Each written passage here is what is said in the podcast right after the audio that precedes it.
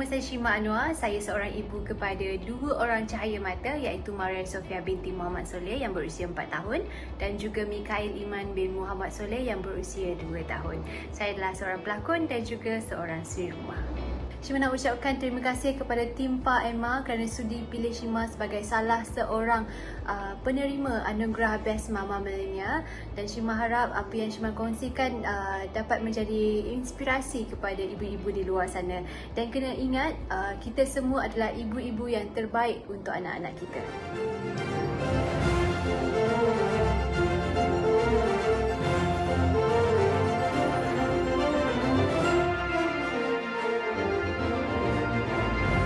Bersiaran secara langsung menerusi Facebook dan juga YouTube Majalah Pa&Ma. Buat pertama kalinya, Pa&Ma menganjurkan Pa&Ma Gala Moms yang diinspirasikan bersama Cetaphil. Tepuk tangan sikit lah yang tengah tonton tu. Terima kasih banyak. Ini adalah sebuah program anugerah digital yang akan memberi penghargaan kepada 20 mama milenial yang bukan hanya mempunyai pengaruh yang kuat di media sosial, malah memberi inspirasi buat ibu-ibu semua. Kembali lagi bersama dengan saya, Fizi Ali, Papa Idaman Malaya. Tak tahulah orang bagi gelaran tu kat saya. Saya okey aja, alhamdulillah lah. Okey, chill-chill semua, kita faham. Sekarang ni juga ramai yang duduk di rumah, work from home, berhadapan dengan masalah COVID-19 ni. Macam mana sekalipun, kita kena terus kekal positif dan juga kita jaga kita, insya-Allah. Alright. Lagi sekali kepada anda yang tengah menonton di Facebook dan juga di YouTube Pa&Ma ni, boleh minta tolonglah kepada anda semua, tekan button like, button share. Kita nak kongsikan cerita-cerita menarik daripada ibu-ibu yang saya akan interview nanti. Orang kata apa, memberikan inspirasi jugalah kepada anda semua. Alright.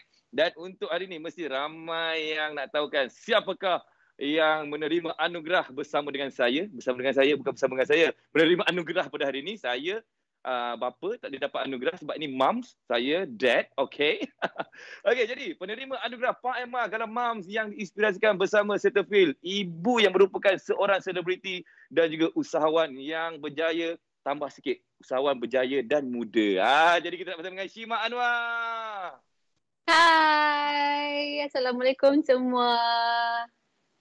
Saya tanya Shima Anuar sebab menjadi salah seorang penerima anugerah untuk Pa&Ma Gala Moms. Alhamdulillah, terima kasih kepada tim Pa&Ma sebab sudi untuk bagi saya jadi salah seorang penerima anugerah ni.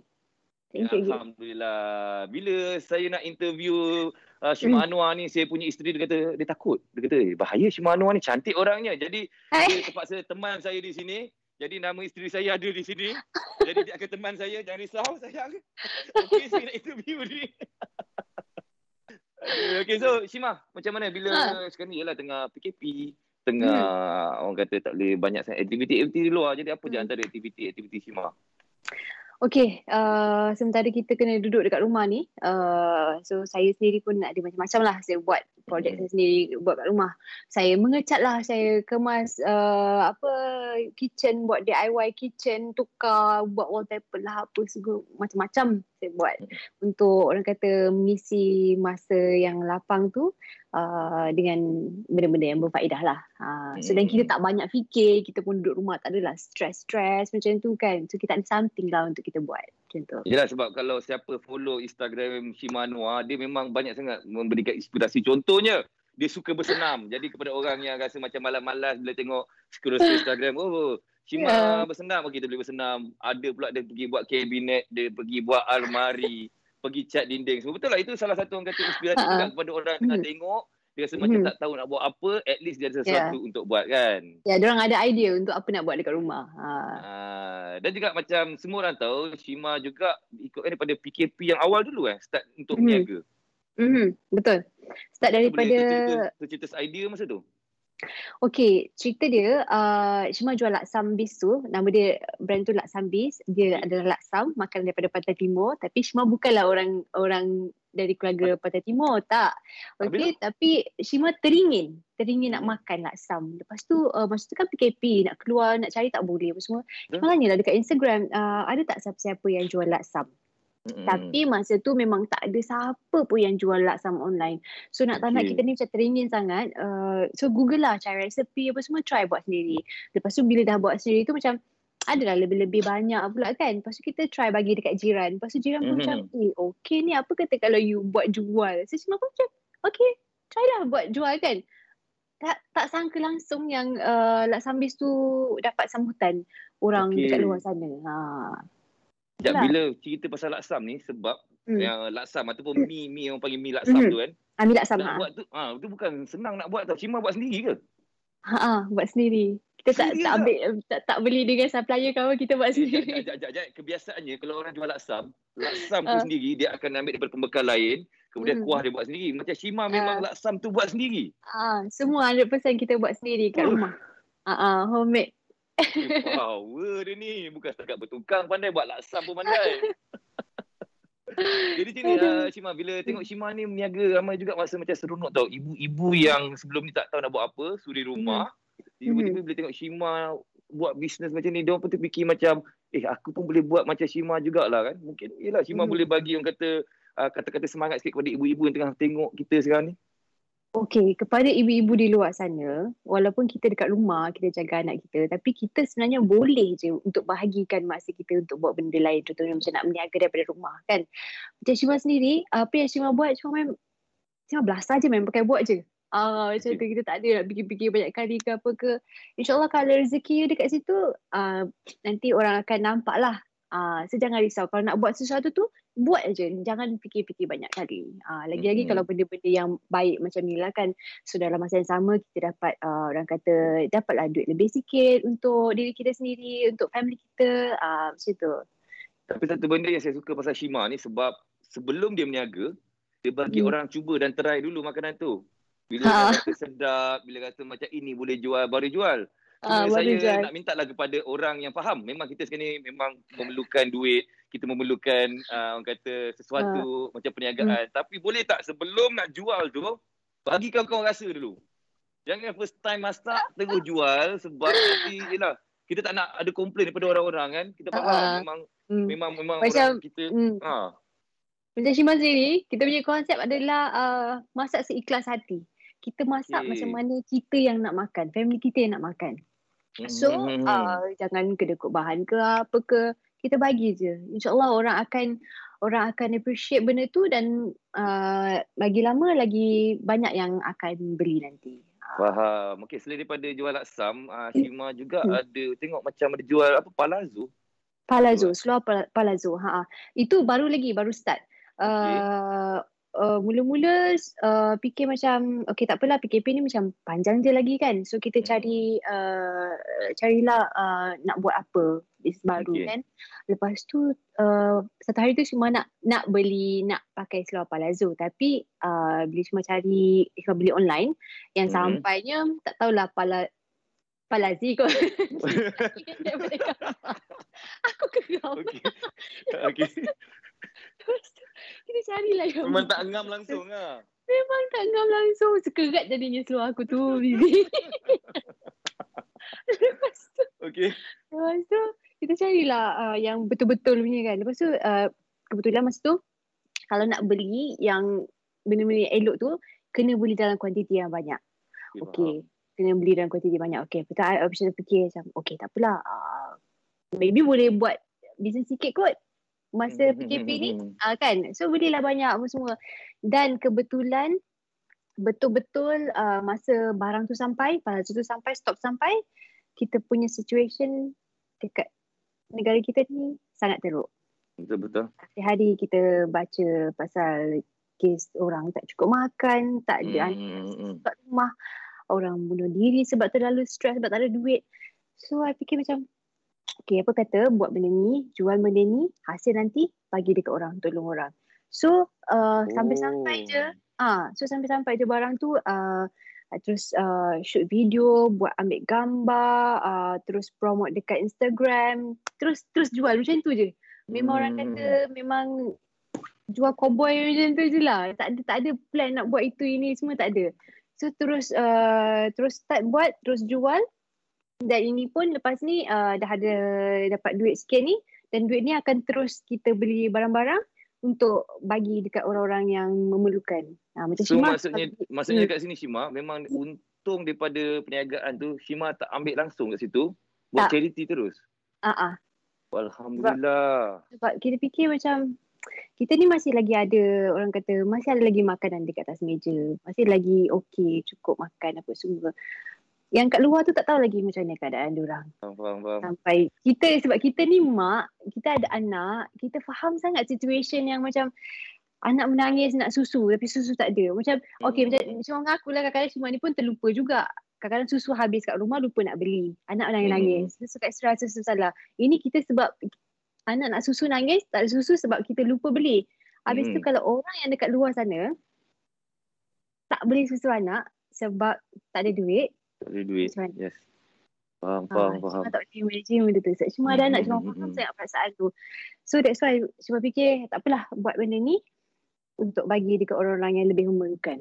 Alhamdulillah. Tapi Shima, bila Shima cerita tadi je lah, tengok Instagram Shima memang penuh dengan aktiviti. Dengan sekarang ni jual pula Palazzo, jual laksam lagi kan. Lepas tu dengan ada anak lagi, ada suami lagi. Macam mana pula orang kata pengurusan masa tu, sebab yelah kita sehari 24 jam je Shima. Tapi dengan satu hari Shima boleh penuhkan semua pembahagian masa tu. Yelah, takutlah nanti kan ada pula anak terasa, takut suami tak terasa, yang ni pula terasa kan. Jadi macam-macam mana tu? Untuk sama tak senang tau. Okey, memang betul. Kita ada masa 24 jam je. Mungkin orang lain dapat tidur 6, 7, 8 jam. Tapi saya tidur maksimum pun sehari 4 jam. Terus terang saya cakap 4 jam.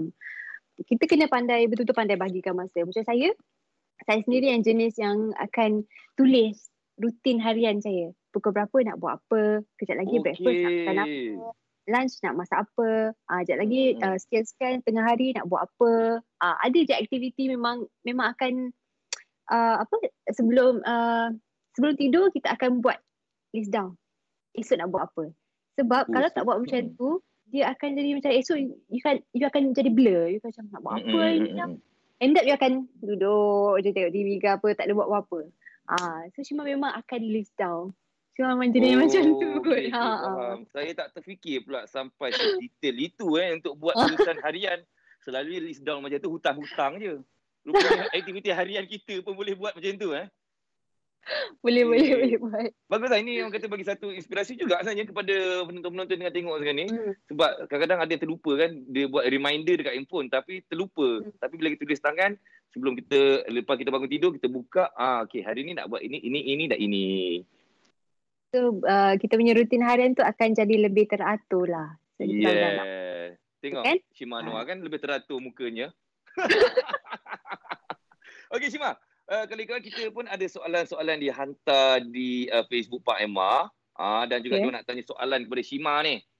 Dan nak Shima jawab dengan jujur dan tak ada selindung, okey? Okey, apa tu?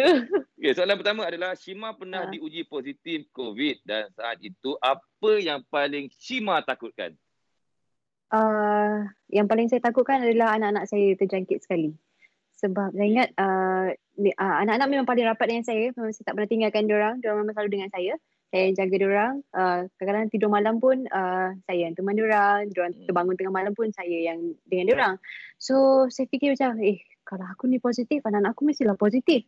Yang itu yang paling saya takut. Lepas je saya dapat result tu yang mengatakan saya positif, saya memang menangis-nangis. Saya memang orang kata menggelutur satu badan. Memang takut sangat. Sebab saya bukan fikir apa, saya fikir anak-anak saya. Sebab diorang kecil lagi. So apa-apa jadi kat diorang kesian. Dan kita pun macam ya Allah, tak sampai hati. Tapi Alhamdulillah lepas dapat tahu yang saya positif, lepas tu diorang semua ambil swab test. Alhamdulillah diorang semua negatif. Kesian kan bila tengok anak-anak kita kena swab test kan. Kita sendiri yang kena pergi sakit. Ini kan anak-anak kita kena kan. Itu mesti saya nak menangis kan. Itulah pasal. Sebab diorang kecil lagi kan. Kesian. Yelah. Alright, okay. Shima, soalan nombor 2 yang dihantar oleh followers FB di Pa&Ma punya Facebook. Bangun pagi, perkara pertama Shima buat untuk anak-anak apa dia? Sila buka buku yang awak tulis. Bangun pagi memang pagi memang akan kejut diorang dululah. Memang akan kacau diorang dululah. Okey, lepas tu kita semua akan macam siap-siap semua turun bawah untuk breakfast. Breakfast masak sendiri ke? Breakfast kadang-kadang kalau terlajak tu kadang-kadang yang perlu masakkan breakfast saya buat sendiri. Itu jujur lah tu. Okay. Ada je time-time yang macam terlajak tidur ke apa ke, ada lah juga. So macam mate lah tolong. Tolong dalam juga. Seminggu berapa kali Shima masak? Ini soalan daripada saya, bukan soalan dia tulis ini. Bukan masak laksam. Bukan masak laksam untuk dijual, tapi masak untuk family makan. Masak untuk kat rumah. Selalunya hari-hari. Hari-hari. Sebab suami saya memang akan makan macam tengah hari, memang akan makan kat rumah. Kalau tak fikir apa semua, memang akan balik makan kat rumah. Breakfast pun kita orang memang selalu breakfast kat rumah. Memang selalu kita orang makan sama lah cerita dia. Okay. So memang kita selalu masak.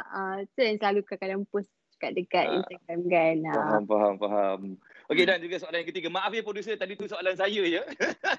Soalan ketiga. Makanan kegemaran anak-anak yang Shima selalu masak. Semua soalan masak je sebab Shima ni kan jual laksam. Jadi kita banyak soalan dengan makanan. Okey, makanan favourite anak-anak. Okey. Anak saya dua orang. Yang first ni, dia ni sangat cerewet buat makan. Dia susah sangat nak makan. Nak makan kena paksa kan. Kena kreatif. Maksudnya macam mana? Dia tak suka makan ke apa? Dia memang sangat memilih makanan. Sangat memilih.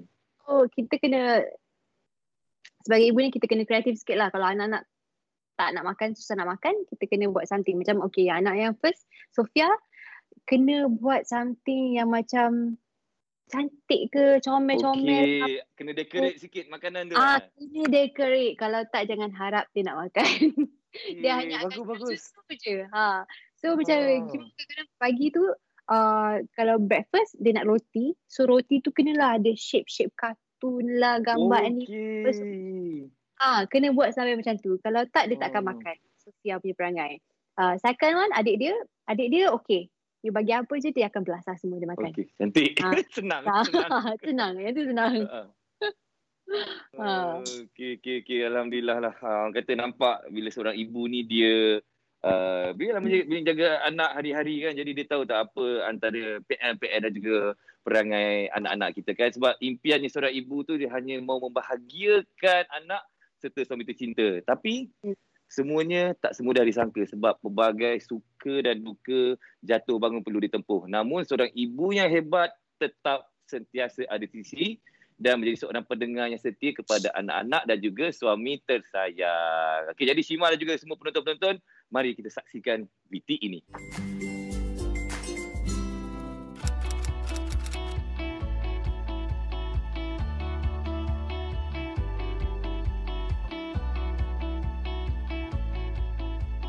Okey, macam mana Shima uruskan family setiap hari? Apa yang Shima buat sebelum tidur, Shima akan list down dah. Esok apa yang Shima nak buat, contohnya breakfast, pagi pukul berapa, nak makan apa, nanti tengah hari nak masak lunch apa, nak buat apa. Semua aktiviti harian kita akan Shima akan tulis siap-siap. So the next day kita dah tak payah fikir dah, kita dah tahu dah apa kita nak buat untuk satu hari itu. Dan kalau tanya pasal down, Shima juga sama macam ibu-ibu yang lain di luar sana. Ada masanya Shima terlalu penat, tak cukup rehat, tak cukup tidur. Tapi Shima rasa Shima bertuah sebab bila Shima dia kata terlalu penat ataupun kadang-kadang stres ke apa ke, suami akan tolong bantu untuk ambil alih tugas Shima tu. Dia yang akan tolong tengok-tengok anak, jaga anak sekejap. So Shima boleh lah, orang kita boleh rest sekejap.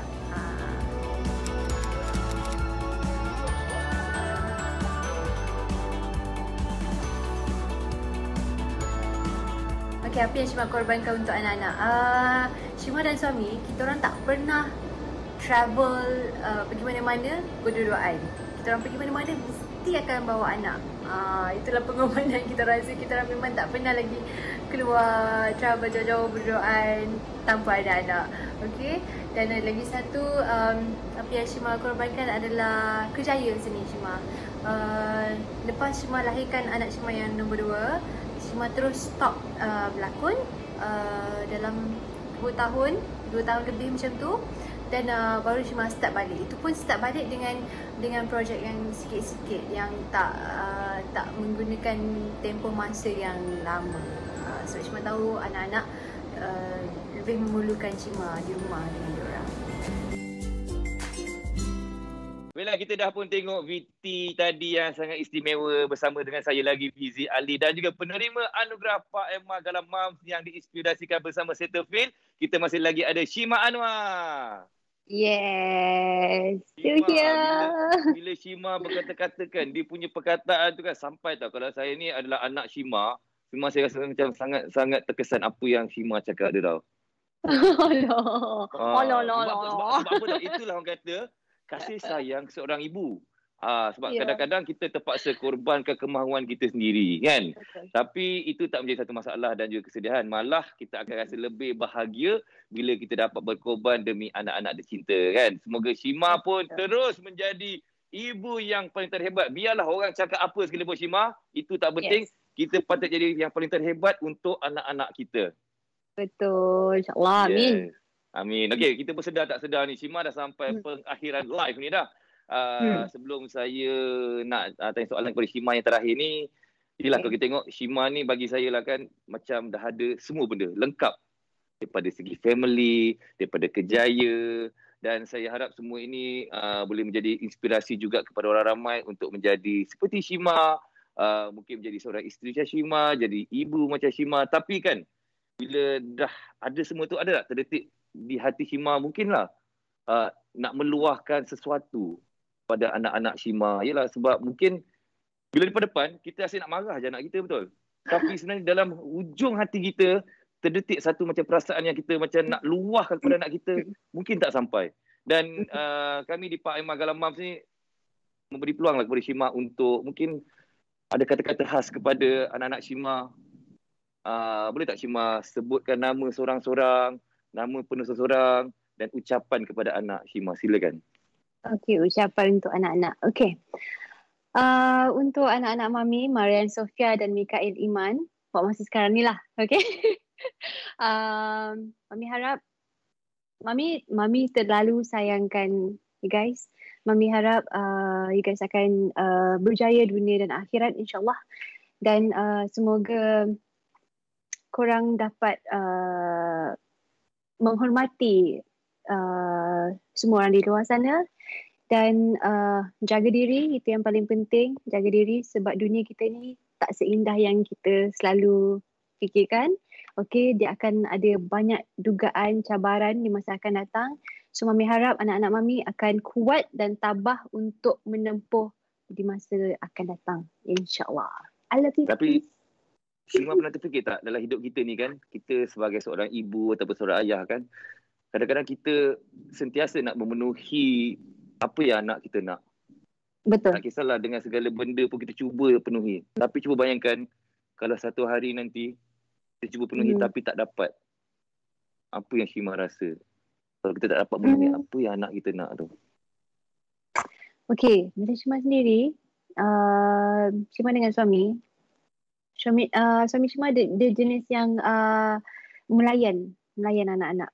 Macam Shima ni garang sikit. Shima sangat orang kata strict dengan anak-anak.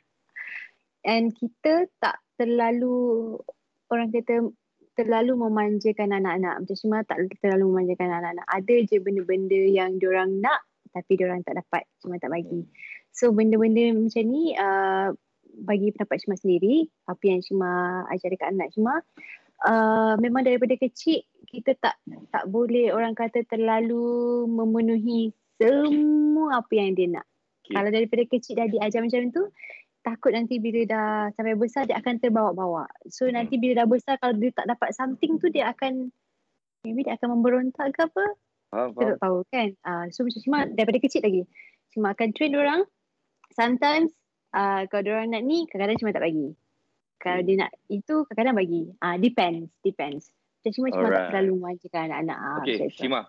Sini Bayangkan kita tak minta benda ni jadi. Bayangkan. Ini adalah video ataupun ialah ucapan khas kepada anak-anak. Kita dah anggaplah waktu tu kita mungkin dah tak ada dah dalam dunia ni.